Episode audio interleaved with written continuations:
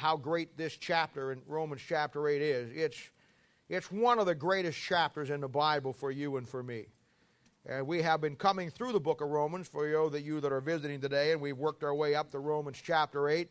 Uh, and uh, we have been dealing with this now for a couple of months and looking at some great things. There's so much in the book of Romans in chapter 8 that uh, really helps us understand where, what God wants us to do. We have been talking about building into a number of things. We've been talking about, first of all, walking in the Spirit. We got that defined in Romans in the early part, how we're to walk after the Spirit, not after the flesh.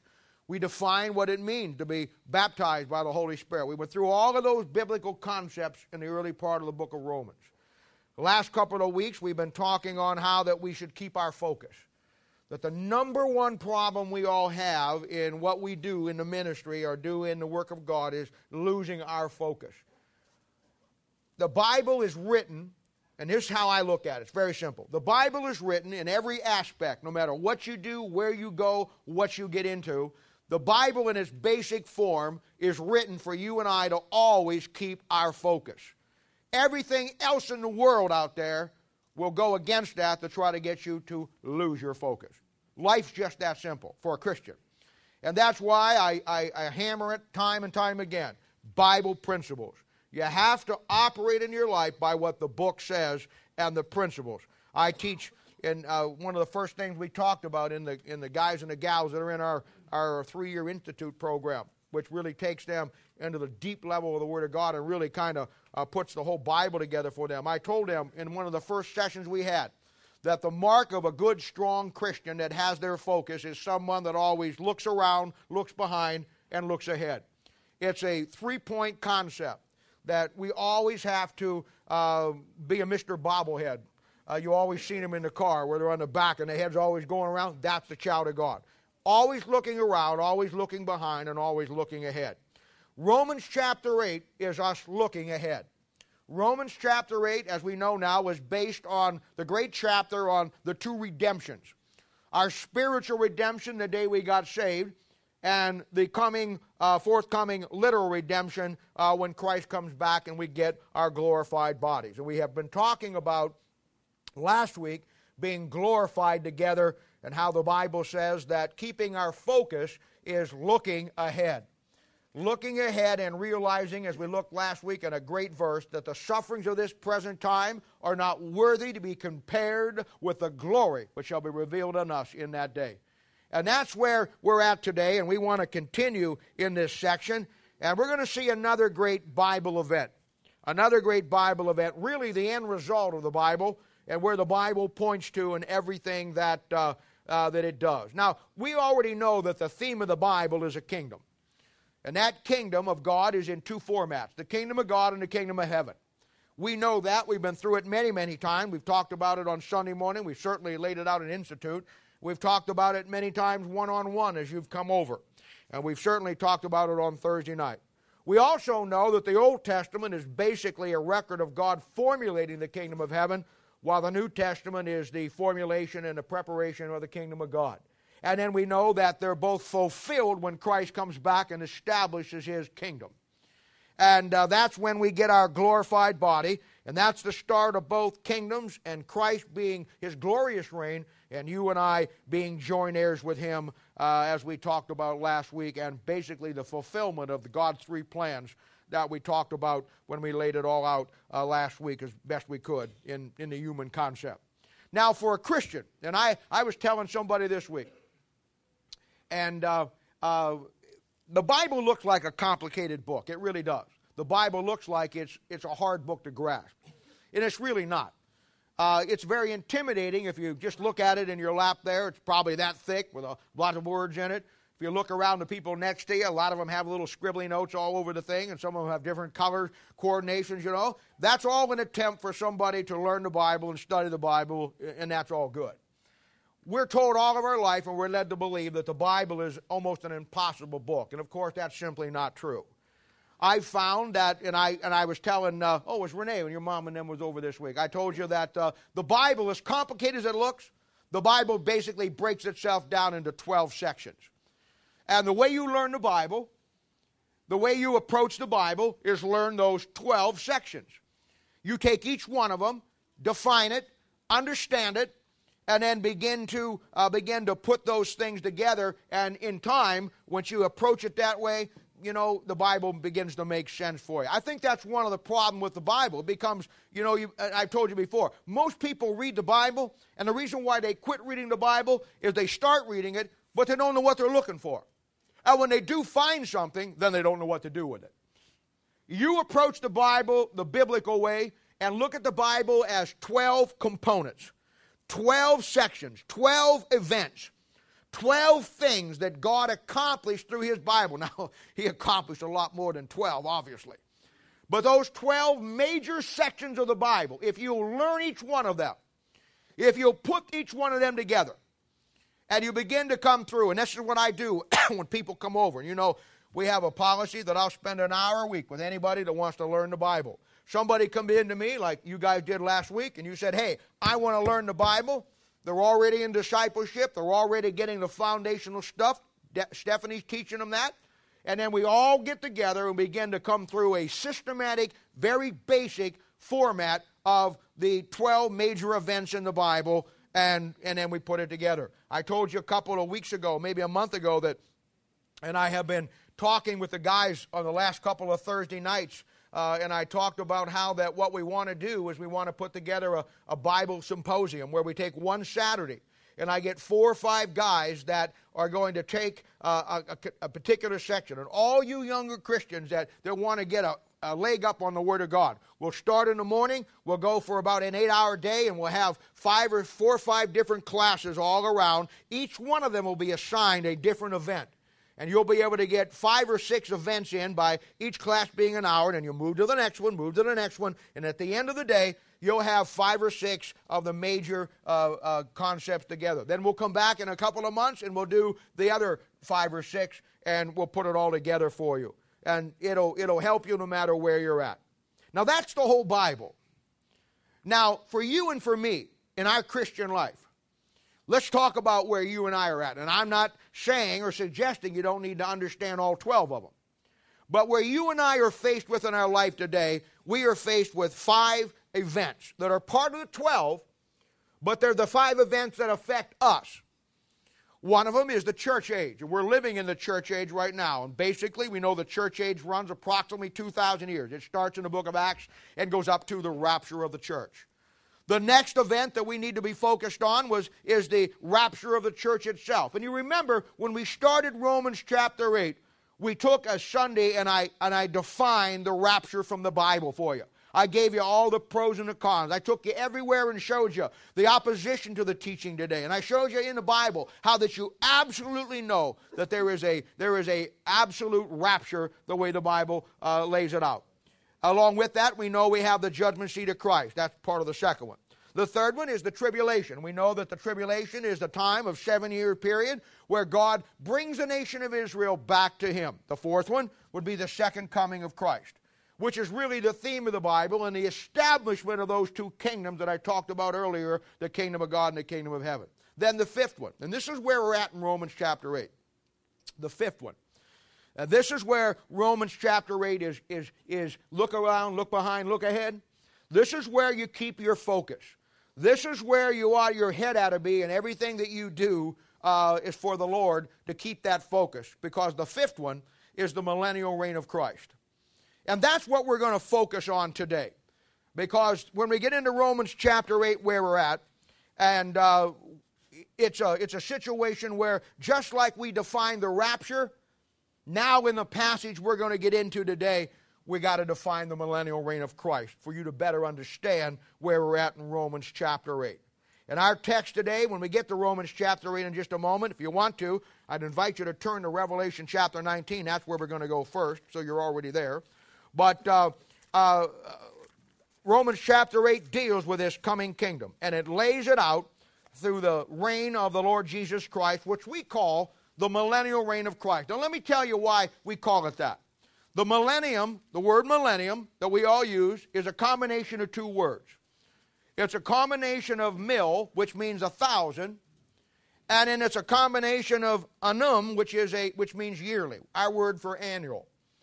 And so when you put those two words together, we have a thousand years. That's the that's why we talk about the word or use the word millennium. It represents a thousand year reign that Christ is going to instill on this planet when he comes back. Now let me give you the order of events just so you have them in the right order because I don't want to confuse you here. And again, if you're here this morning and, and you can't follow me along with this, or maybe you got lose you someplace along the way, please don't despair.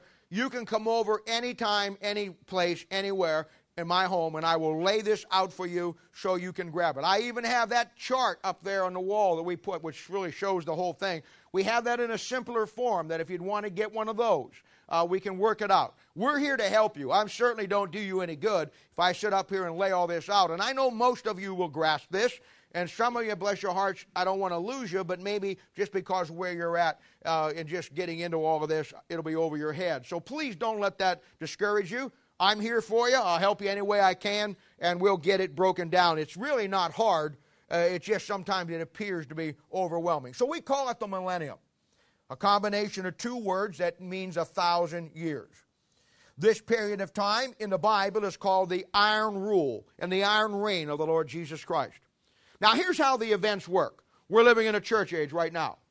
That church age, as I already told you, runs about 2,000 years. Any moment now, any day now, the rapture of the church is going to take place. That's the next event. When that rapture takes place, we go out. Once we go out, then the next section starts, which is the tribulation period.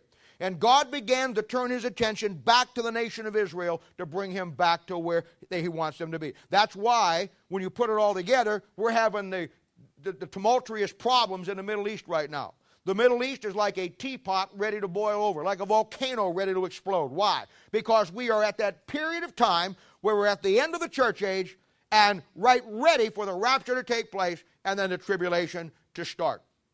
I was talking to somebody this week and we were talking about Barack Obama. And uh, everybody in the world out there thinks Barack Obama is the Antichrist. And I told him, I said, that's not true the Antichrist is defined very clearly for you in the Bible, and uh, he's not the Antichrist. But let me tell you what he is and who he is. You ever been to a concert? I'm, you know, you go to a big name concert. I don't know any big names because I never get to go to any concert. But you go to a big name concert. What do they do before the big name band comes on? David, you're smiling. You've been there before. What do they do before the big guy comes out? They have some no name warm them up. Billy Graham wanted me to do that for him, and I declined the offer. but I like being a no name. He said it.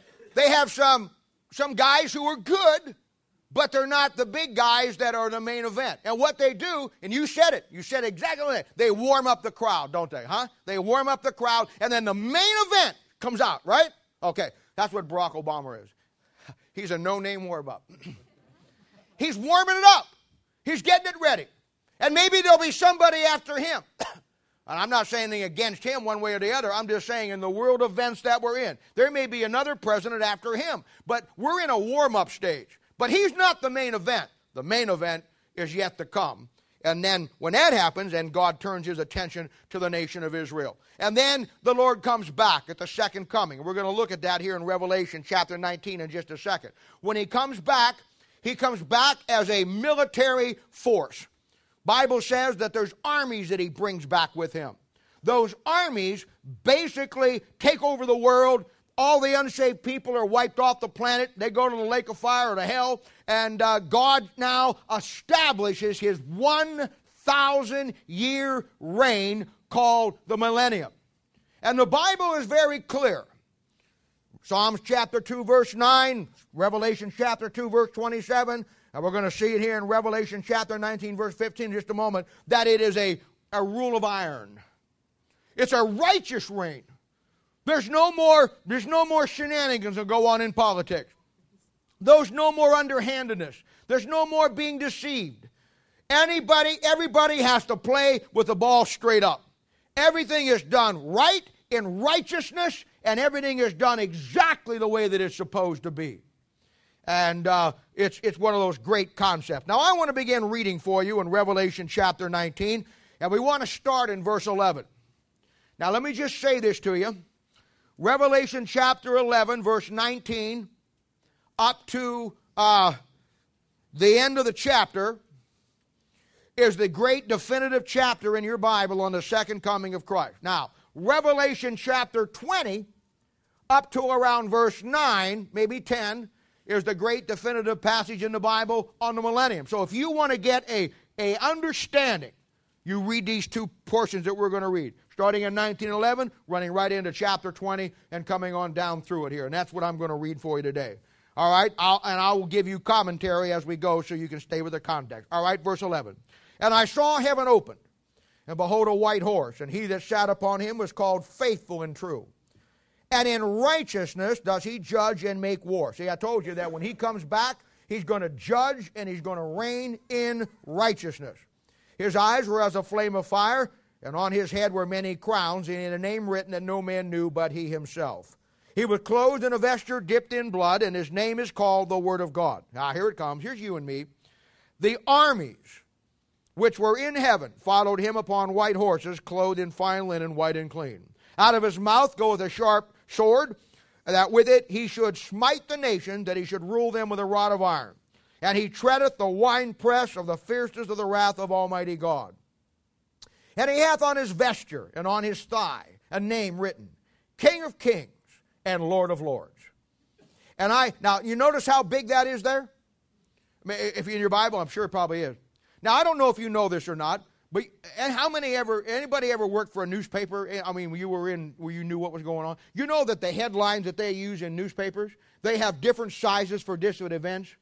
You know what they call, do you know what they call, maybe they don't anymore, but for years and years and years they did. You know what they call the biggest bold type that you would find on a front page that was really big when they had some catastrophe or some great event? You know what they called that type? They called it second coming type. They called it second coming type. In other words, you couldn't get any bigger than that because you can't get any bigger event than the second coming of Christ. All right, let's go on. And I saw an angel standing in the sun, and he cried with a loud voice, saying to all the fowls that fly in the midst of heaven. Now this will be now we're moving from the, the coming of Christ into the after the after the battle of Armageddon and where all the dead bodies are laying over there and the and he calls the great feast of the, of the carnivorous birds, uh, which is called the great supper uh, of the great God here in verse 17. And I saw an angel standing in the sun, and he cried with a loud voice, saying to all the fowls that fly in the midst of heaven, Come and gather yourselves together unto the supper of the great God, that ye may eat the flesh of kings, and the flesh of captains, and the flesh of mighty men. These are all the Antichrist people that were against the Lord when he came back. And the flesh of horses, and of them that sit on them, and the flesh of all men, both free and bond, both small and great. And I saw the beast and the kings of the earth and their armies gathered together to make war against him that sat on the horse and against his army. And the beast was taken. There's the, there's the Antichrist. And within the false prophet that wrought the miracles before him, with which he deceived them that had received the mark of the beast and that had worshipped his image. These both were cast alive into the lake of fire, burning with brimstone. And the remnant were slain with the sword of him that sat upon the horse which sword proceedeth out of his mouth, and all the fowls were filled with their flesh. Now, what we have just read in verse 11 has started out with the second coming of Christ, and I saw heaven open. It has worked its way through the great battle of Armageddon and then shown you the aftermath, and now Christ is back. He's on this earth, and now we move into our subject this morning, which is the millennial reign of Christ in chapter 20. And I saw an angel come down from heaven, having the key of the bottomless pit and a great chain in his hand. And he laid hold on the dragon, that old serpent, which is the devil and Satan, and bound him for, here it comes, a thousand years. And cast him into the bottomless pit and shut him up and set a seal upon him that he should uh, deceive the nations no more, here comes the second time, until the thousand years should be fulfilled. And after that he must be loosed a season. And I saw thrones, and they that sat upon them, the judgment was given unto them. And I saw the souls of them that were beheaded for the witness of Jesus and the word of God, which had not worshipped the beast, neither his image, neither had received his mark upon their foreheads uh, and on their hands. And they lived and reigned with Christ a thousand years. There it is again. But the rest of the dead, unsaved people, live not again until the, here it comes again, thousand years were finished. This is the first resurrection. Blessed and holy is he that hath part in the first resurrection, on such the second death hath no power. But they shall be priests of God and of Christ, and shall reign with him, one more time, a thousand years. One more time, verse 7. And when a thousand years are expired, and it goes on and on and on. Satan loosed out and, and he gets into a little confrontation, and then we go to the great white throne judgment. My point is this. We now know that the millennium beyond any shadow of doubt lasts 1,000 years. I just showed you two passages that give you both context. The second coming, moving right into the millennium, and then showing you that, that it runs for 1,000 years. All right, let's pray. Father, we thank you now and praise you for the Lord Jesus. Help us, Holy Spirit of God. Lead and guide us into all truth. Give us what we need today, and we'll thank you and praise you in Jesus' name. For his sake we ask it. Amen. Now, God has a millennium, a thousand year reign, for three reasons. And these reasons are very important. And they tie right back into what we got in Romans chapter 8. First of all, the Bible says that he has a millennial reign because God is going to set his son on the throne for a thousand years. And he's crowned King of Kings and the Lord of Lords. Revelation chapter, uh, Revelation chapter 11, verse 15 says that the kingdoms of this world have become the kingdoms of God and his Christ. God gives them to him. So the first thing he does is have a thousand year reign uh, to give uh, his son the throne on this earth, which was promised to him, and now he's going to fulfill that. Second reason. Second reason for the nation of Israel. When God told Abraham back in Genesis chapter 15 that he had a land for him, which we know as the promised land, land that was given by the promises of God, he sent him out to get that land. Israel never have really fulfilled all of that promise. They got close to it under David and Solomon. Solomon is the, probably the closest to it, but they never really fulfilled everything the way that they were supposed to. And so he has the second reason for the millennium is to give the land that was what we call in Bible theological circles the land grant that was given to Abraham. It's called the royal land grant that God gave to Abraham. He promised it to him. Abraham representing the nation of Israel. They have never had that. So that for a thousand years before eternity starts, they're going to have that land. And then there's a third reason, and this is where it's important for you and me. The third reason that he has an a thousand year reign is for our millennial reward as a Christian. And remember, we've talked about the fact that we're, we're a joint heir with Jesus Christ. I've said it many, many times, and I continue to say it. And I continue to pound it home, even though many people will never get it. When you got saved, God has a plan for your life. Now, I don't know what that plan is necessarily for you because God's plan for everybody in here will be different. But I do know this there's two aspects to your life as a child of God God's will for your life and God's plan for your life. God's plan for your life is what God wants you to do, God's will for your life is what God wants you to be. You see, Everybody in here may have a different plan, but we all, if we're saved, have the same will of God in our lives. We think the will of God is something that we do, and that's not true. The will of God is something that we are.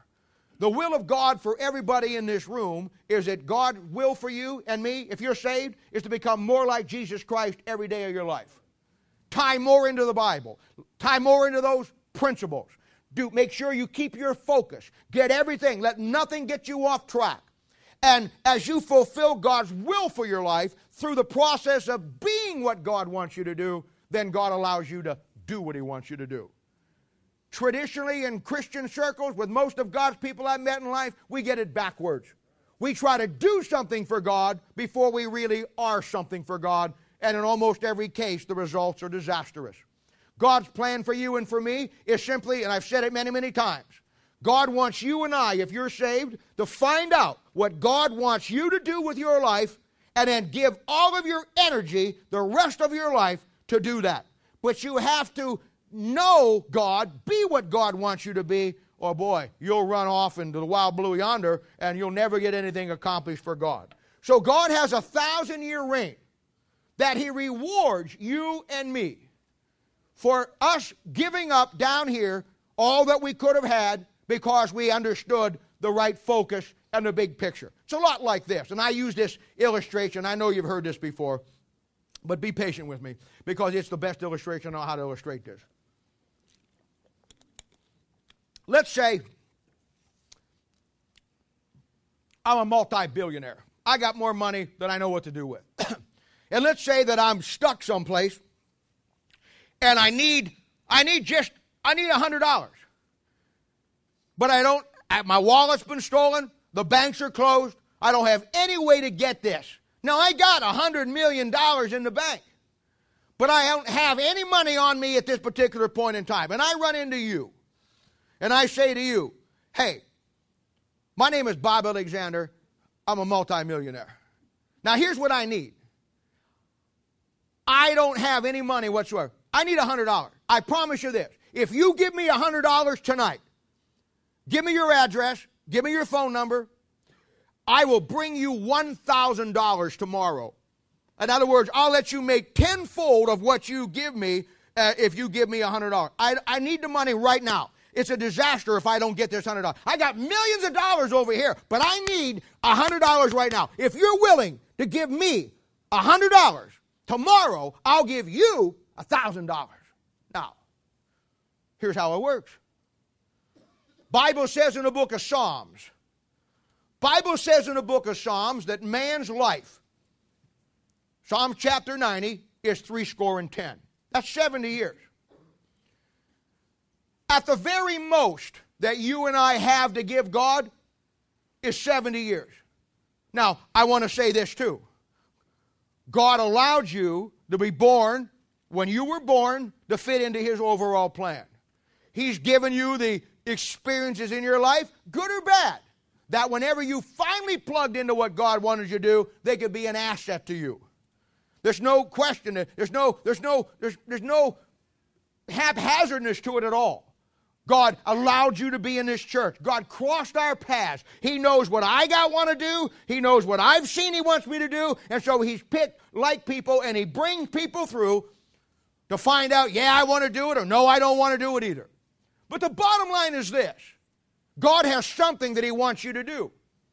But you only got 70 years at the max to do it. Now, I know, I know. Don't raise your hand tell me your grandmother lived to be 105. I understand those things happen. But on an average in life, if you took all the 100 people who lived to be 110 and all the people that died when they're 40 and average it all out, you know what you come out with? Three score and 10.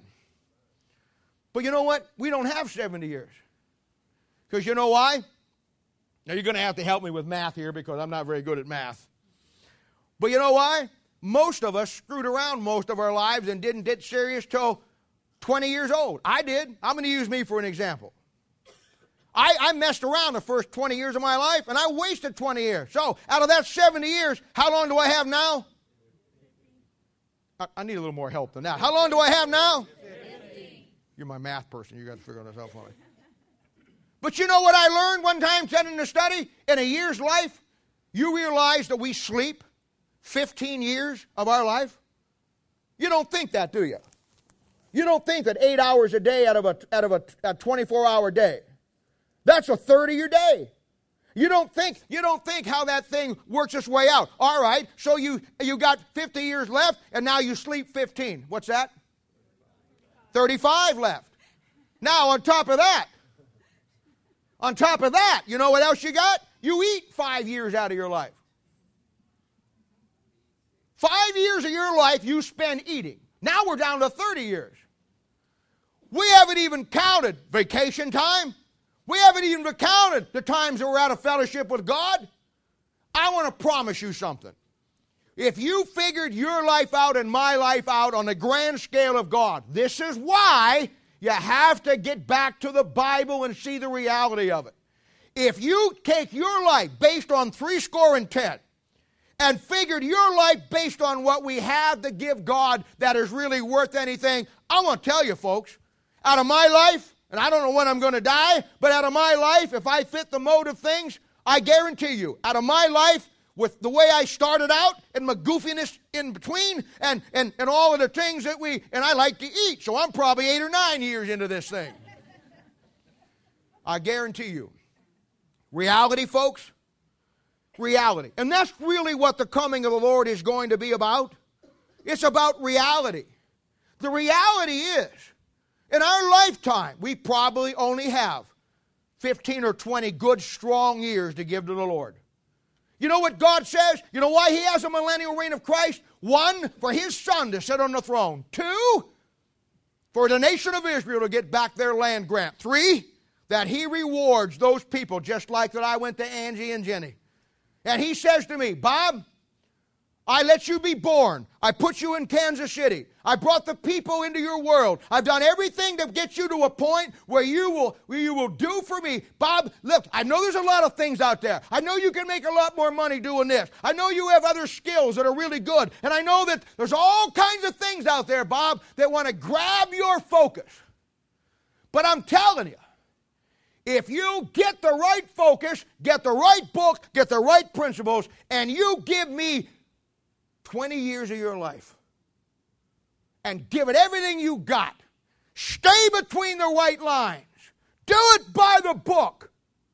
When you I come back, I'll give you a thousand over there. That's how it works.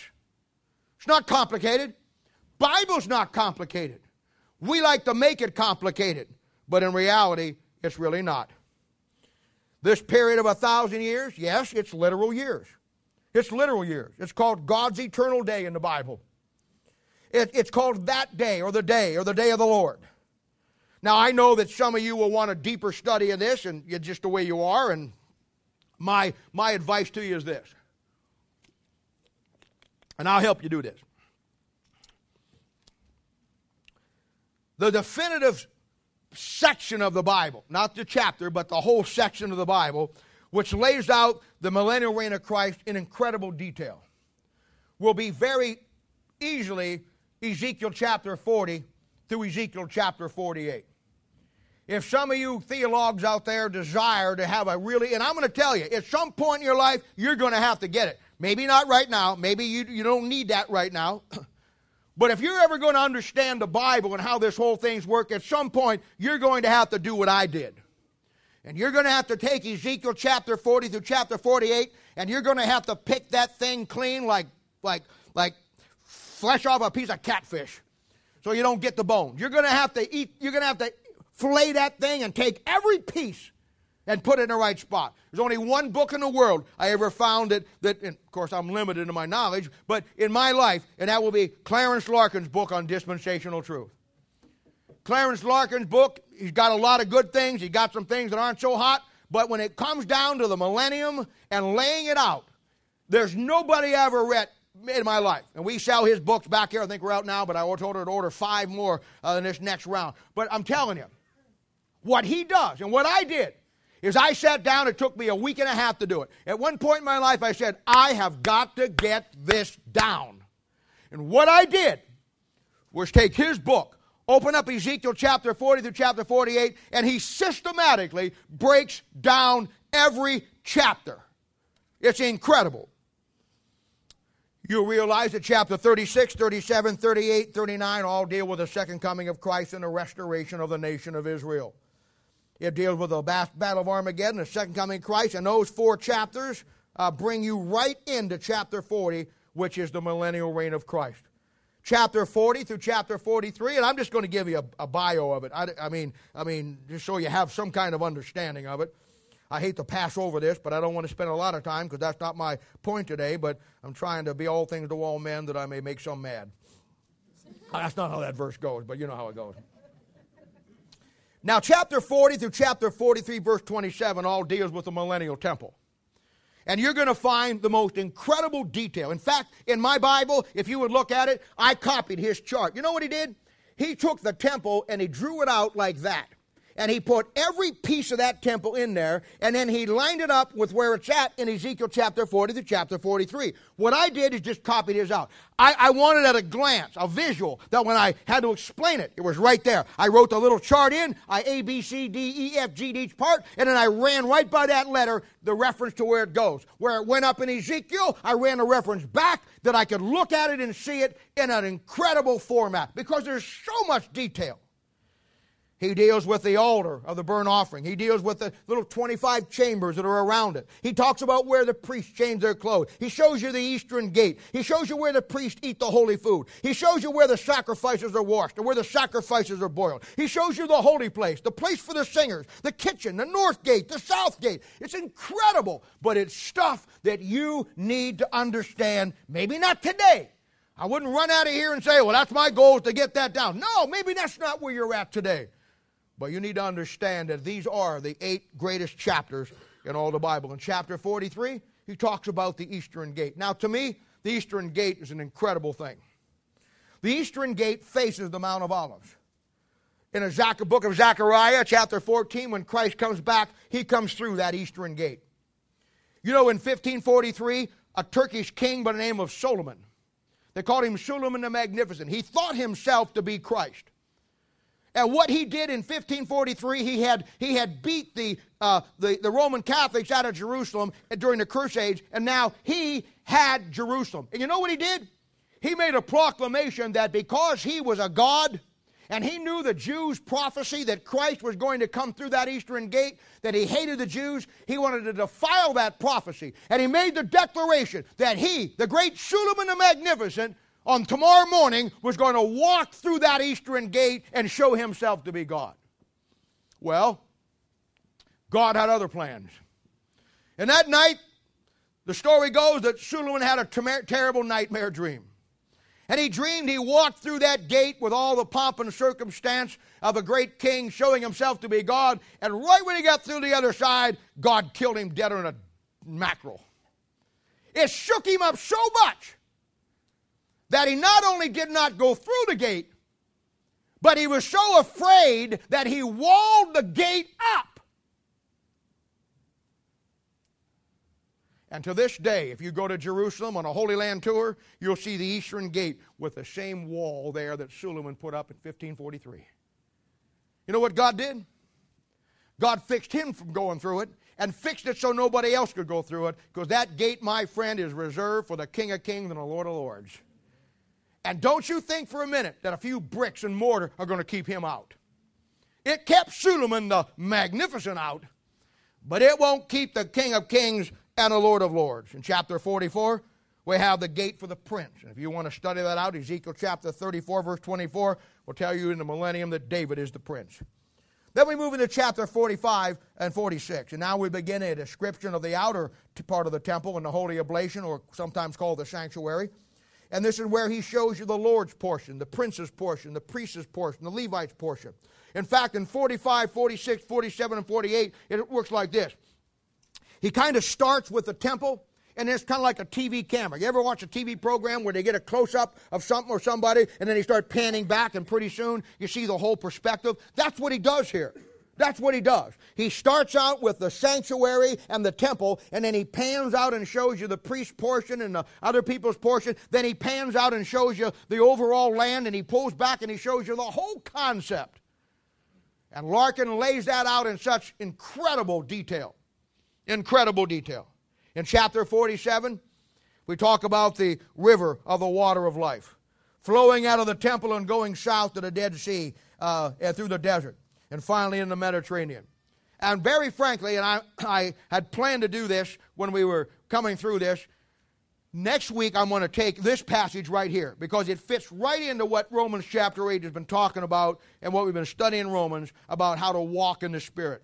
There's no greater example than walking in the Spirit than understanding how Ezekiel chapter 47, even though it's a millennial passage, even though it was written many, many years ago, how it fits into your life today. Remember what I told you? Look behind historically, look around you practically, look ahead doctrinally.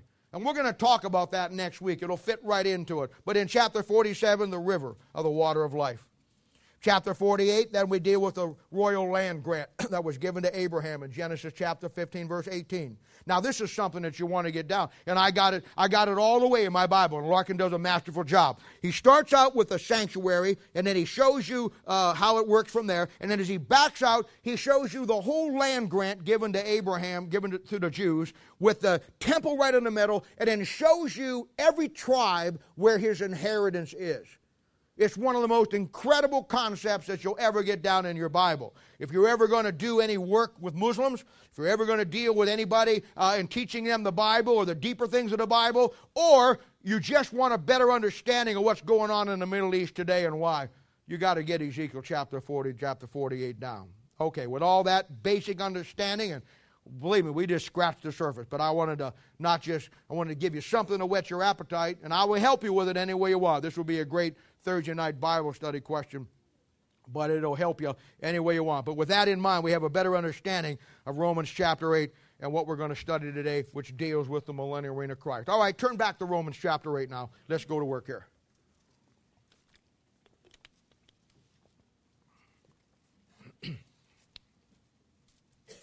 Now I'm going to read Romans chapter 8, verse 19 through 23.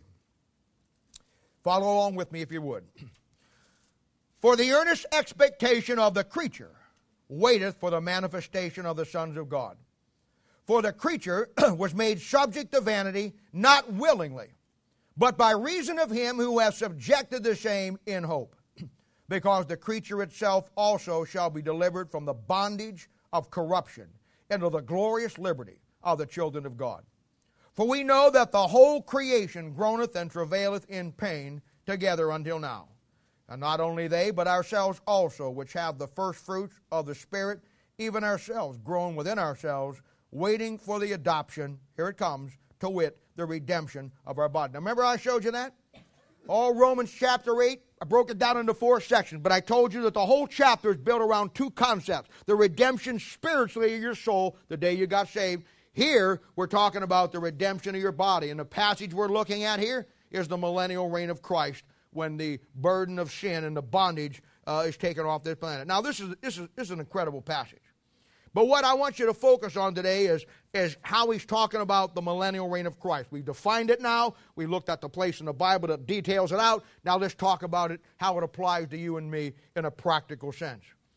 Now, this passage tells us that not only are you and I under the bondage, but the whole creation, the earth, the animals, are under the bondage and the bondage of Adam's curse.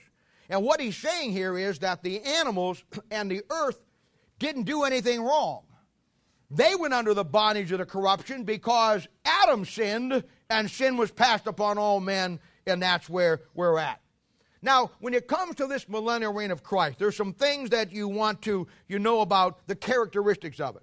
It's a lot like the Garden of Eden. In fact, Ezekiel chapter 31, uh, uh, excuse me, 36, verse 35, likens it when Christ's millennium comes back to the Garden of Eden. You got perfect weather, you have a perfect government. You, you have everything that you need in a way that it really lays the whole thing out. And you know, remember last couple of weeks I, I talked about how that uh, the Bible keeps you from being deceived by what's out there? we have in our world today, and you know, everybody's got their own pet deal that they want to they want to peddle. Uh, this idea of global warming, and uh, if it's global warming, how cold? How some it's been so cold the last couple of weeks in Kansas City. But anyway, global warming. Now, what they don't understand is this, and I and I you know, and as long as you reject the Bible and reject God, you'll never get the thing figured out. I mean, in the garden, it was a perfect estate. There was no South Pole. There was no North Pole. In fact, scientists to this day go to Antarctica and they go to, to Arctica, north and south, and you know what they find when they dig down? They find that one time both Arctica and Antarctica, North Pole and South Pole, were tropical gardens. There was one, they find vegetation down underneath the ice. They find evidence that one time that it was that it was a that was just like it is in Tahiti or like it is in Hawaii that it was a beautiful place, and, and of course, their answer is to it, you know, the Ice Age. You know, Ice Age come in and froze everything else, and then when the atmosphere changed over to millions and millions and millions and millions, they got every kind of thing in the world.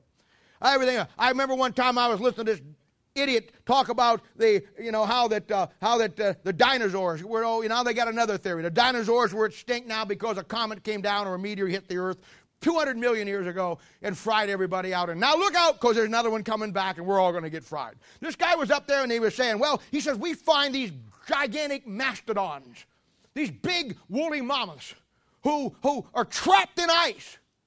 And he says, we know, we know now from our scientific study, we know now that hundreds of thousands and thousands of years ago, that when the ice age came, that these, these animals were trapped in the ice as the ice through the glaciers that, that covered this earth. And then when the glaciers receded, it stepped the North Pole and the South Pole and set the season. And I'm sitting there and I'm saying to myself, so you're telling me that the woolly mammoths and the great animals were trapped in the ice flow when the glaciers came? Folks, folks, the fastest glacier in the world moves four inches a year. That's some slow mastodon, isn't it? No, there was no ice age. There was no comet. No, what brought in the cold north wind, what brought in all of the things that we face is man's sin. Stop that beautiful garden that God had. There was a time when it was beautiful all over this planet. But not today. Not today. And the earth and the millennium will go back to that. It'll go back to that. I was watching the thing last night on, on the SETI program. In fact, I had to go to bed. It was too late, but I taped it. I want to see it this afternoon. You know, the SETI program is Search for Extraterrestrial Life, you know? And, and this lady was sitting there laying this thing out. I had to watch a little bit of it, but then I had to go to bed. And she's on this thing out, and she asked, the, she looks at the camera, and she says, The question I'm trying to solve today, and I'm taking a lot of abuse and ridicule for it, because nobody wants to fund what we're doing. But she says, What I'm trying to discover is there, and it was serious heart, looked in the camera and said, Is there intelligent life in outer space? I looked back at her and said, I've got the same problem. I'm just trying to find out if there's any intelligent life on planet Earth. Forget the cosmos. Is there any intelligent life down here? A mastodon trapped in the ice flow, moving four feet a year, four inches a year. Well, that'll get you, that'll get you the Nobel Peace Prize. You got to get back to the Bible. The Bible says at one time the, the whole earth was a perfect paradise. And then man's sin came in, and when man's sin came in, it wrecked it. And the earth feels the weight of that sin. Look at verse 19. For the earnest expectation of the creature. That's your dog. That's your cat. If you got a horse, that's your horse. You got squirrels in your backyard, that's them.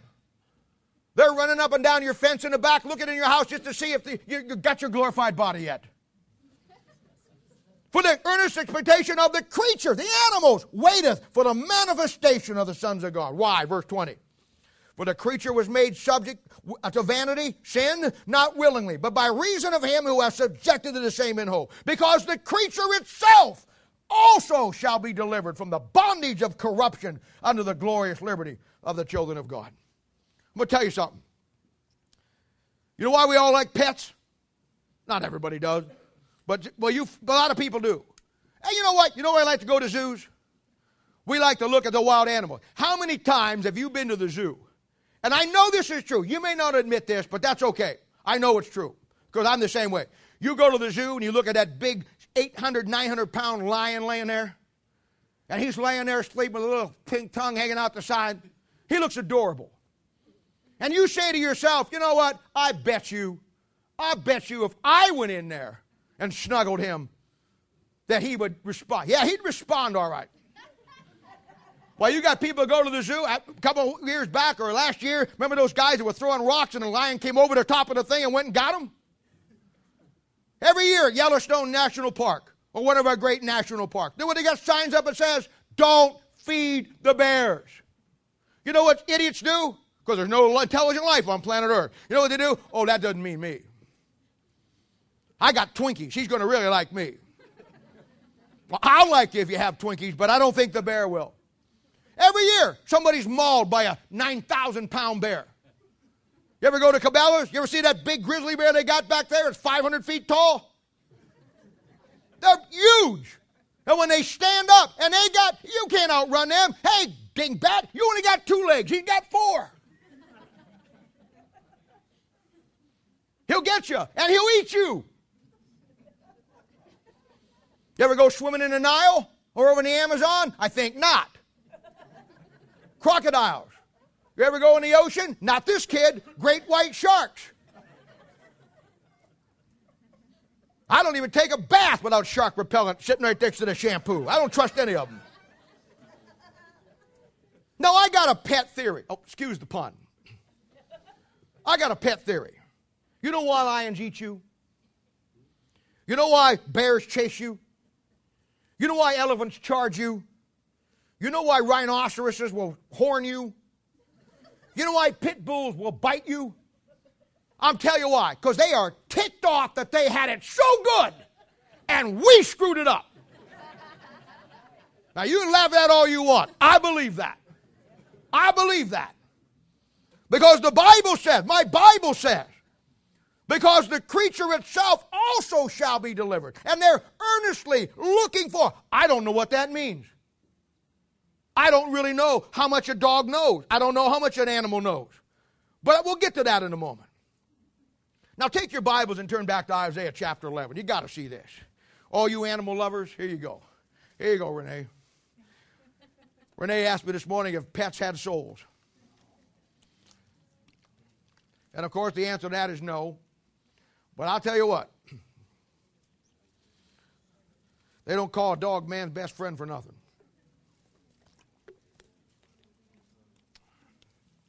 Now look at Isaiah chapter 11, verse 1. And there shall come forth a rod out of the stem of Jesse. Now, the stem of Jesse is Jesse, the, the father of David. This rod that he's talking about is Christ at the second coming of Christ, the branch, called the branch of renown, back in the book of Isaiah. And the Spirit of the Lord shall rest upon him the Spirit of wisdom, understanding, the Spirit of counsel and might, Spirit of knowledge, and the fear of the Lord. And shall make him of a quick understanding in the fear of the Lord.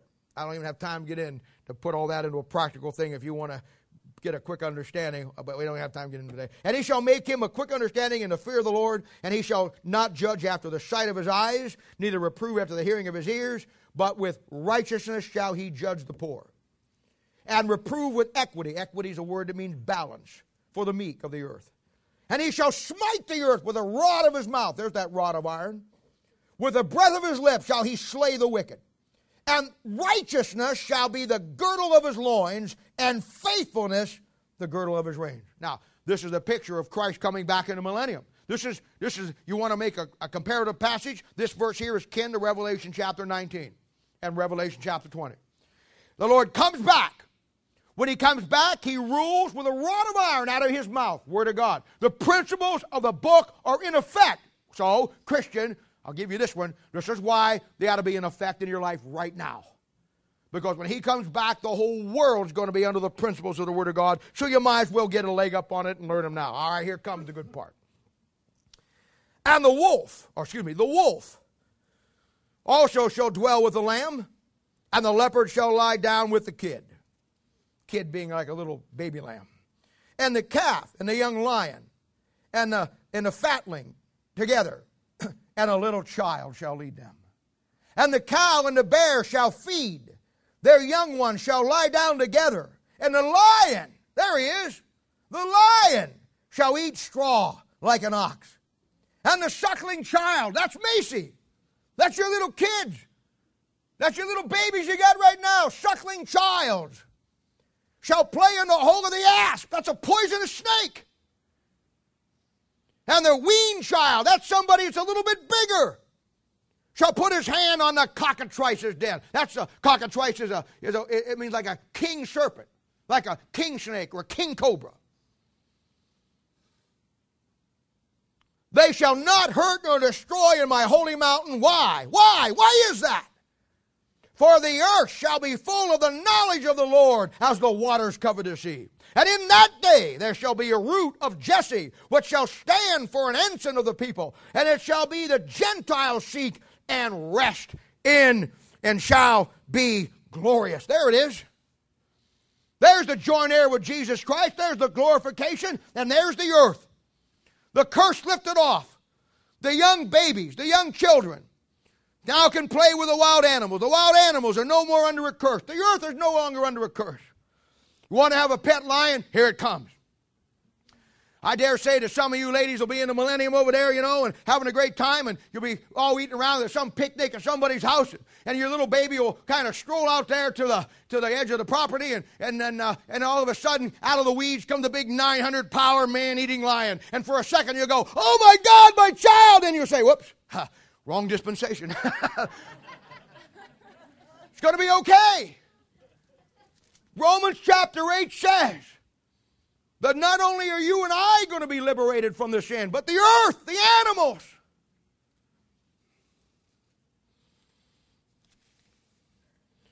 Now, very frankly, ladies and gentlemen, we talk about world peace.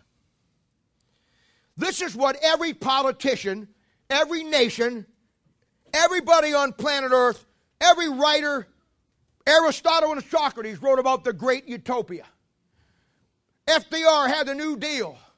Eisenhower had the Raw Deal. It's always something new that they're going to come up with that's going to bring lasting peace. Oh, I got news for you. There'll be no peace till the Prince of Peace comes back. There'll be no peace on earth and goodwill toward man till the righteousness of God shows up. We started the United Nations in around 1919, right after World War I. It was called the League of Nations back then. And their goal was to not have ever have war again. World War I was such a, such a horrific war. World War I found itself right in the middle of the industrial age. And the middle of the industrial age proved one thing that man can find better ways to kill his fellow man than he did before. Where in Revolutionary War we had single shot rifles, where in the Civil War we had single shot rifles. Now in World War I, because of the industrial age and all the strides that man had made, now we got guns that'll shoot a thousand rounds a minute.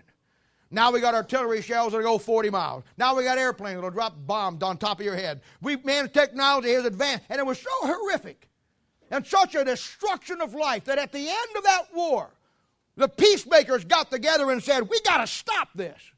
Let's get all the nations together and form a league that we can stop war. In fact, their, their whole concept was to end war. There have been 368 wars since they started. They haven't stopped nothing. In fact, today, they act as one of the great tools of the devil in wiping out the nation of Israel because they're all anti Semitic and against the nation of Israel. Israel became a nation in 1948, immediately fought a war. She fought another one in 1956. She had fought another one in 1967. She fought another one in 1973. Major wars and a, and a thousand conflicts between them. She's embroiled in one right now over there that'll probably make the next one.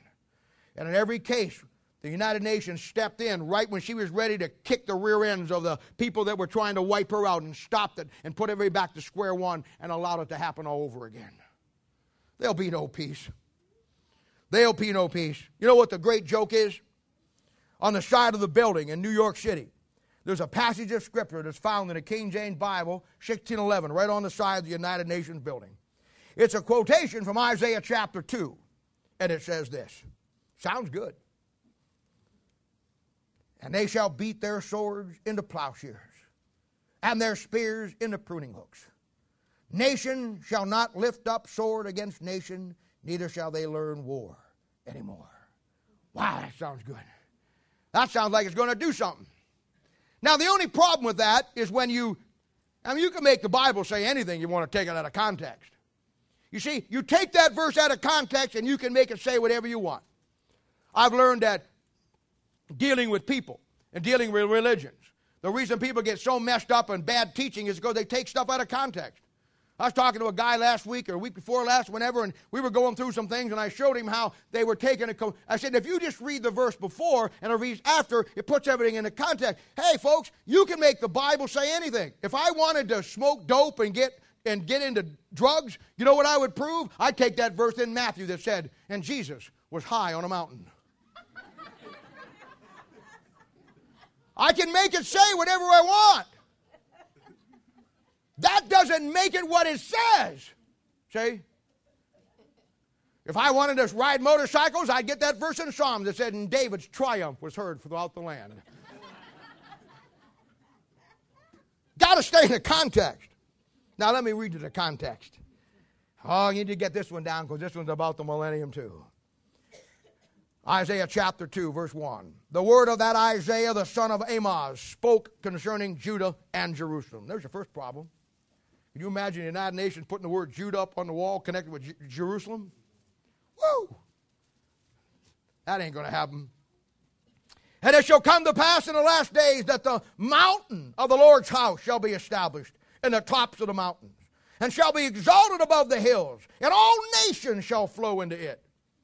And many people shall go and say, Come ye, and let us go up to the mountain of the Lord, to the house of the God of Jacob. Ah, can't put that up there. It would be, be the house of Muhammad or the house of Ishmael, but not the house of Jacob. See the problem we get in? And he will teach us his ways, and we will walk in his path. For out of, whoa, here comes a dirty five letter, four letter word Zion. Zion. You know what Zion? Zion is the most despicable word in the Arab language. Zion is connected with Israel, connected to the Zionist movement. They got back in the land. Zion speaks that that Zion, Mount Zion belonged to the Jews. Oh, they hate the Zionists. We will walk in his paths, and out of Zion shall go forth the law and the word of the Lord from Jerusalem, not Mecca. And he shall judge among the nations, and he shall rebuke many people. And they shall beat their sword. Now, here's where we get it. We shall beat their swords into plowshares and their spears into pruning hooks. Nation shall not lift up a sword against nation, neither shall they learn law anymore. Oh, house of Jacob, come ye and let us walk in a land of the Lord. Now, you see why they couldn't put the whole passage in there? You see why when they wanted to pretend they were doing some great humanitarian process and they wanted God and everybody to fall into it? You can't ever be deceived, folks. You got to read the whole text, got to read the whole passage. They lifted out what they wanted to do to bring peace on earth because they thought they could bring the peace in. You know what that verse says in its context? You ain't bringing nothing in. The Lord's going to bring it in when He comes back. All right, now back to Romans chapter 8, verse 22. Look at verse 22. For we know that the whole creation groaneth and travaileth in pain together. That's the animals, that's the creation, and that's us until now. Now, this groaneth and travail, another great truth. You know the why we reason we have floods? You know the reasons why we have hurricanes? You know the reason why we have tornadoes, tsunamis, avalanches, volcanoes? uh, economy disaster, war, sickness, disease. You know why we have starvation? You know why we have little kids dying, middle kids dying, big kids dying? You know why we have car wrecks, train wrecks, airplane crashes? I'll tell you why. Because this whole world is about had all it can take. We brought sin into this world. We had the right choice to make. We made the wrong choice. This world is under the bondage of it. Now, your insurance adjuster, when you have a tornado or you have a flood, you know what your insurance adjuster will tell you so you don't have to pay it? He'll say, well, we don't cover that. Those are actual. Oh, you're on top of it. Act, eh, all together. Here we go. One, two, three. They're not acts of God, they're acts of man. God never intended that. You see how everything gets blamed on God? Everything. God gets blamed for everything. A little baby tragically dies, and God gets blamed for it. Something happens in our lives, God gets blamed for it. Something transpires around the world. Why did God do that? Your insurance company comes to you and says, Well, we don't cover that. That's an act of God. An act of God. God's plan, God's purpose was a beautiful place where there was no sin, where there was nothing that was going to intervene. That was us that brought that in. Adam sinned, death passed upon Adam to all men, for all have sinned. I agree with the guy. I, there's two bumpers. I don't like bumper stickers. I really don't. But I saw two this last week that I really liked. I saw a couple I didn't like. One of them said, Pray for the peace of Jerusalem. You know, if you pray for that, it means you're going to have another big war. You know, another one just said, Pray for peace. But the two I really liked, one of them was really neat. It said, Kill them all, let God sort them out. I thought that was a good one. The other one I saw was really stellar. If I can ever find where to buy one, I don't put them on my car, but I'd put one on. I put one on your car. I'll let you just drive around with it. you know what it said? It said there's nothing wrong with planet Earth, just the people who are living on it. And I thought to myself, boy, isn't that the truth? Isn't that the truth? Isn't that the truth? The day of the Lord. That day, the day, the day God liberates not only man from his sin of Adam's curse, but he also lifts off this earth the bondage and lifted off the animals who were not made subject to sin willingly, but by cause of man's sin. And then taking you and I, those who have go back to the third reason, who have found out and kept your focus, realize that God has something for you to do. Realize that you don't have a, a lifetime. Bible says in the book of James, What is thy life but a vapor that appeareth for a little while, then fadeth away? You know, the only, and you know me, I'm Bible Bob. I believe the Bible better than most people. I, I just love, I believe the Bible. But I, I got to be, and I've told you some of this, told you this before, some of you, but no, you were there. I only found one mistake ever in the Bible. Well, I got really quiet, like, oh, you want, I want to hear this one, don't you? Bob, who said there's no mistakes in the Bible, has found a mistake. Yeah, I have. I have. I have. I have. Now, and I corrected it. And, and but I'm done this morning. You had to correct it yours. You need to get you a piece of, of, of pen and, and, cross it out and then put the real thing in it. I mean, I'm just telling you. I'm just telling you. Just telling you. And um, the only mistake I ever found in the Bible is at the end of Revelation chapter 22, verse 21. Now, Revelation 22, 21 says, The grace of our Lord Jesus Christ be with you all. Amen. Now, look below that. Right below that verse, at the end of that New Testament, what do you have there? The what? Real loud together. One, two, three. Well, that's a mistake. It's not the end, it's the beginning. Now, God didn't write the end. In fact, your New Testament ends right there where it says amen. Amen means so be it. When somebody preaches and somebody says amen, they may, well, they, they're agreeing with the guy said. They're basically saying amen, so be it. See? So at the end of the Bible, you have, when God closes out the book, it says amen. But obviously, you know what? Uh, the book was put in a format, and we follow the rules of, uh, of putting a book together. So uh, if I would have, if I'd have been the publisher, when I'd have got down there and got to that thing, I would have put out the end. I'd have put no, just the beginning. And I really think that sometimes God's people really look at the Bible after they read the last verse in that thing in Revelation chapter 22, and I really do think they believe. At least they live their lives like it, like that's the end. It's not the end, it's the beginning. I used to bug me a long time why that when God wrote the Bible, who covers every detail in the Bible, why in the world, when he got to Revelation chapter 22, when all the sin's gone, all the bad stuff's gone, all the problems are gone, and I finally got rid of my old sin nature, and now I got a glorified body, when life just starts getting good and the plan of God starts getting going and everything really gets going, why did he end the book? I'd have much rather left out the bad stuff and put another chapter in with all the good stuff. But the truth of the matter is, ladies and gentlemen, he didn't end the book because that Bible is a complete circle and it ends in Revelation and goes right back to Genesis. Genesis chapter 1, 2, 3, with Adam and Eve in a perfect estate in the garden, is the picture of where it's going to be when God comes back and sets the thing up. We studied in Song of Solomon, talked about that garden, New Year's Eve. You know, I've come to the conclusion, I've been dealing with people for many, many years.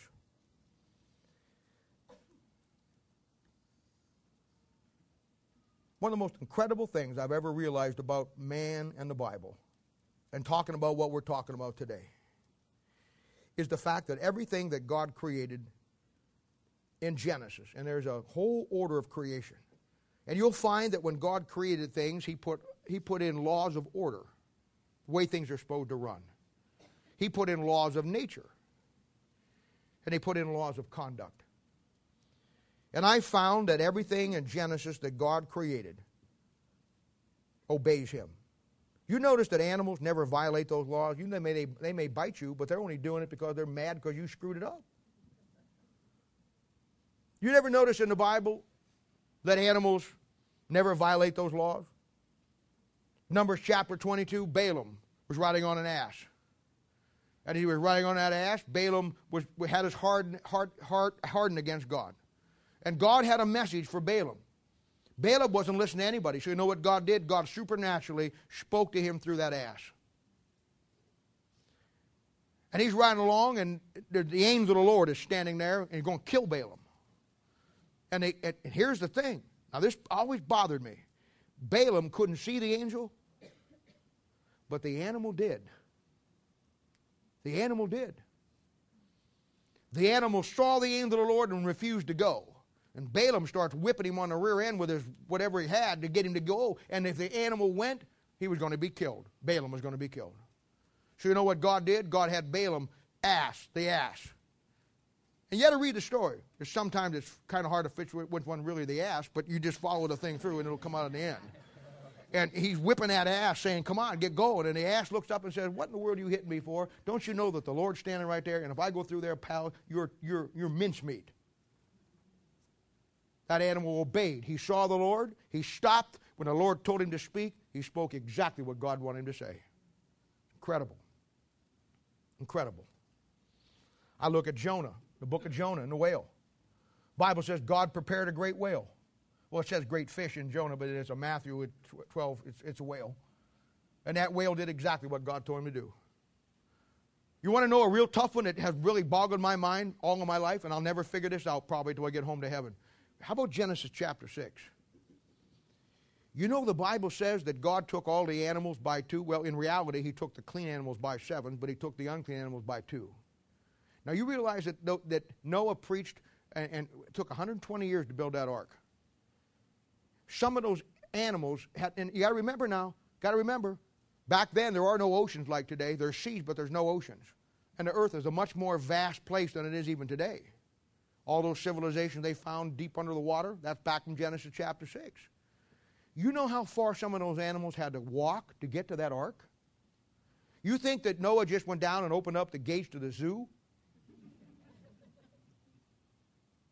Why did some animals go and some animals not go? Why did some animals who started out, why did they all get there? If I, if I guarantee you, if I told everybody here to meet me in St. Louis next Monday at 9 o'clock in the morning, it's very imperative you need to be there, and you didn't have to work, I promise you, you know what happened? Half of you wouldn't come, the other half would be late. And if it was a life ending thing and the earth was going to be wiped out and I had a spaceship to get you off this planet, probably me and about four or five of you would be on it. Why did not they respond that way? Why did the animals do exactly what God said? It's the most amazing thing in the world when God said to them, and how did He say it? Got two monkeys up in a tree. Did God come down and say, "Hey, two guys, hey, how you doing? I want you to head over here to it's about six thousand miles, but you know, here to catch a catch a plane, catch a freight train." How'd they get there? I mean, you got birds flying over there. How did he pick two? I mean, when he did he go out in a herd of lions and tigers and he'd say, "Hey guys, um, uh, you two, uh, I'm gonna tell you now." And did, how did he tell them? Why did some go and the others stay? Everything God creates and the animals obey Him. Know another one? Daniel in the lion's den. Oh, that's a good one. I got a, a little saying I, I, talk about Daniel and the lion. I'll tell you at the end of the story. But anyway, Dan, that's a good one. Daniel and the lion's den. You ever figure that one out? Now I don't know if you know it or not, but they dug a big hole back there in Babylon, and that hole was to get rid of the people they didn't like. And what they did is they had lions down there and never fed them. And so when you threw somebody down the hole, they just tore them apart, and it was a violent death, terrible death. I mean, it would make good copy on, on, on YouTube, but it was a terrible thing, you know, at the time. And they would bring people over, and there'd be about a 20 foot fall and about nine or 10 lions down there. And that was their way. And they'd throw you down that pit, and lions would tear you apart. They'd fight over you. I mean, you to get one leg, one get the other leg, one get one arm, one get on, one get you in the middle, one get on this side, just poof. So they took Daniel and threw him down that lion's pen. You know, they threw Daniel down there because he was going to take a stand for God. Now, these are wild lions. This isn't the millennium. Now, I don't know how this thing happened, but I know what happened. I, I, I know, I know, I know about 20 minutes before they threw Daniel in there, because the Bible says they had a top on it. Well, 20 minutes, those lions are down there, they're hungry, they're mean, they're nasty. They're down there saying among themselves, boy, they messed us up in Genesis chapter 3. Next one they throw down here, I'm going to bite him really slow. We're going to eat him up. We're going to eat him up. But that time, the Lord shows up down there and says, Hi, fellas, how you doing? They all recognized him. When I said to the other one, There's a lion of the tribe of Judah. yes, sir, what do you need? He said, Well, boys, here's the bottom line. I got my guy, Daniel, and he's taking a stand for me, and they're not liking it. And they're going to throw him down here in the lion's den. And you know you guys eat very well when they throw somebody down here. Because I know you're mad about Genesis chapter 1, 2, and 3, 4, and I know how that thing goes. But the bottom line is this this is my man. And I just wanted to tell you guys, I don't want you to hurt him. In fact, I want him to have the nicest sleep that he's ever had. I want you to, when he gets down here, you know, he's going to be late, he's going to be, he's scared, just curl up in a big ball, let him, let him get down there in the middle, all that soft fur, and then all of you just start, start purring and put him to sleep. We only had the best night of sleep he ever had. They said, yes, sir. They threw Daniel down there. You ever notice who had the bad night in that? Wasn't Daniel. Bible says the king couldn't sleep all night. He's walking back and forth. Oh, what did I do? What's going on here? Oh, you know what Daniel's doing? He's down there. I'll be going lying there going. Daniel snuggling up there, and then about that time, big old paw comes up over. King's up there going, oh boy, what am I going to do? What am I going to do? You uh, know, and you know what he did? The next morning he comes down, he pulls that thing off, and he says, Daniel, Daniel, is your God able? Able? Daniel said, Would you close that thing up there? You're letting a draft in down here. We're having a good time. It's almost like the millennium. He got Daniel out. And then you know what he did? All the people that he accused Daniel, he threw them in a lion's pit. You know what the Bible says? Bible says they were dead and they were ripped apart when they hit the ground. Moral of the story is this. And if you don't get nothing else out of my sermon this morning, get this. If you forget everything else, go home with this. It'll be worth your trip. Don't ever be afraid when you're thrown into the lion's den. As long as the lion of the tribe of Judah is there with you.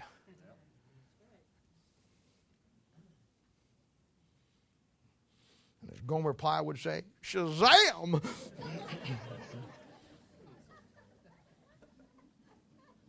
you ever notice how the natural elements all obey?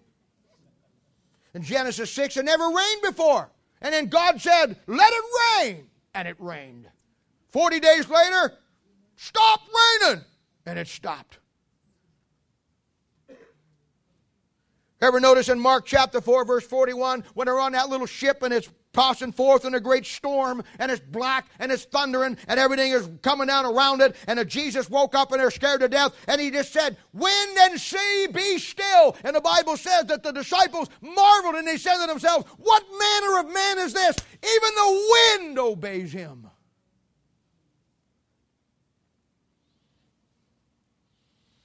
Book of Joshua. God said to the sun and the moon, just stand still in your orbit around the sun. We need to finish the battle. And they obeyed him. Everything God made obeys him. All of his creation follows his rules and obeys him without question, except one element, and that element is man. It's man. Man in his stubbornness, man in his pride, man in his arrogance. It basically comes down to most of the things in our lives, folks, saved or lost, it doesn't matter. It basically comes down to the issues that you and I have, and I can put it in a real simple concept. It basically comes down to the will of man versus the will of God. I think back in Genesis chapter 32 is one of the greatest stories anywhere in the Bible where it talks about Jacob wrestled with God. You know what that wrestling match was over? What Jacob wanted to do and what God wanted him to do credible. It doesn't matter if you're saved or you're lost. An unsaved man will curse God and hate the Bible to excuse himself over the will of God so he doesn't have to do what God wants him to do. A saved man or woman will use the Bible to excuse themselves and justify themselves not to do God's will in their life. Doesn't matter. Doesn't matter. All that matters in your life and my life, if you're a Christian, is you get to the point in your life where you come to the end of self, that it's not your will anymore, it's His will. God's people actually live their lives like they think that uh, that you're gonna you're gonna. I mean, hey, I should go back to my original premise. God has a plan for your life. You've only got so much time to do it, but it has to be done His way, not yours. Philippians chapter two, verse ten. It says that at the name of Jesus, every knee should bow. Of everything in heaven, there it is, and in the earth, there it is, and under the earth, and things under the earth. You know what? That's a great verse. That verse doesn't say you will or you won't. And some of us, unsaved people I meet there, I meet and talk to them, they, they act like that, that their defiance is going to go on forever. I meet some of God's people, and they they act they act like their defiance toward God in their, in their life is going to go on. That that's their choice. They're going to go on forever. Let me tell you something. that Bible says every knee. It's not a matter of whether you're saved or lost here this morning. It is not a matter of whether you will or whether you won't. It's only a matter of when you will. As an unsaved person, the will of God for you is very simple. God is not willing that any should perish, but all should come to repentance. God's will for an unsaved man and woman is they get saved. You'll either accept him now and bow your knee to him as your Savior now and take him as your Savior, or in that day at the great white throne judgment, you'll bow your knee to him as an unsaved sinner and be cast in the lake fire. But you will bow it. As, an, as a saved person, You either figure out what God wants you to do, you either get your, your head screwed on straight and see that you've only got so much time in your life to put the thing together, and you got to do it His way, not your way, and you got to conform yourself, submit yourself, change about you whatever you got to change, and you got to get to the end of self right now, and you bow that knee right now, and you say, God, I'm yours, do whatever you want to do. I only got 20 some years left, give it everything you got, but let me do it your way, and here I am, and I'm at the end of figuring it out myself. I'm going to turn it over to you. You either bow your knee there, or you'll bow your knee at the judgment of Christ and you'll lose everything that you had for you. It's not a matter, get it straight. It's not a matter, it's not a matter, get it straight. It's not a matter of whether you will or whether you won't. It's just a matter of when you will. You'll either do it now or you'll do it then. As an unsaved man, you'll trust him now or you'll bow your knee there and into your damnation for all of eternity. As a saved person, you'll bow your knee now, give it all to him, do what you got to do, or in that day, you'll bow it to him there and lose every reward you have in the millennium. I haven't even gotten to the downside of millennium yet. That's what happens to the people who, who don't follow through with the thing. I couldn't, how am I going to put that into this mess with everything we've had? But the bottom line is this, ladies and gentlemen. This fits right into Romans chapter 8, where we're at the redemption of your body. God has a plan for you. If you're here this morning and you're saved, God has something He wants you to do. You're not going to do it your way, you're not going to do it my way. You're not going to do it your wife's way. You're not going to, you're going to have to do it God's way. You have to recognize and understand that God saves you, puts you into this scenario, and brought you where He's brought you for one purpose. The only thing you got to decide is yes, I'm going to, or no, I'm not. Life's simple, it's not complex. You can have all of God you can stand and all of God that you want, but you're not going to get it your way, you're going to get it His way. And if you're here this morning and you're unsaved, you never trusted Christ, your own personal Savior, I love you to death and I'd do anything in the world to help you. I really will. But the bottom line is simply this it's not a matter, sir, ma'am, it's not a matter that you're not going to accept Him. It's just a matter of when you are. You accept Him now under a God of grace and a God of love and a God of tenderness and a God that wants to take you and use you and spend an eternity with you, or you'll bow that knee and accept Him as a God of wrath and your judge in the final great judgment and cast into the lake of fire for all of eternity. In both cases, saved and lost, the choice is yours. The Bible says God has something He wants you to do. It's up to you to get in the right place, get the right stuff, get the right person, get everything in your life where you need to have it to learn what that is. And change about you, submit yourself, do whatever you got to do to get to the point in your life where you become the man or the woman that God wants you to be. Because there's a day coming, God's day, when this earth's going to be liberated. You're going to have all the animals in the world. They're going to be as happy as can be. And everybody is waiting for the manifestation of the sons of God, the redemption of our body. Father, we thank and praise you for the Lord Jesus, and we love you.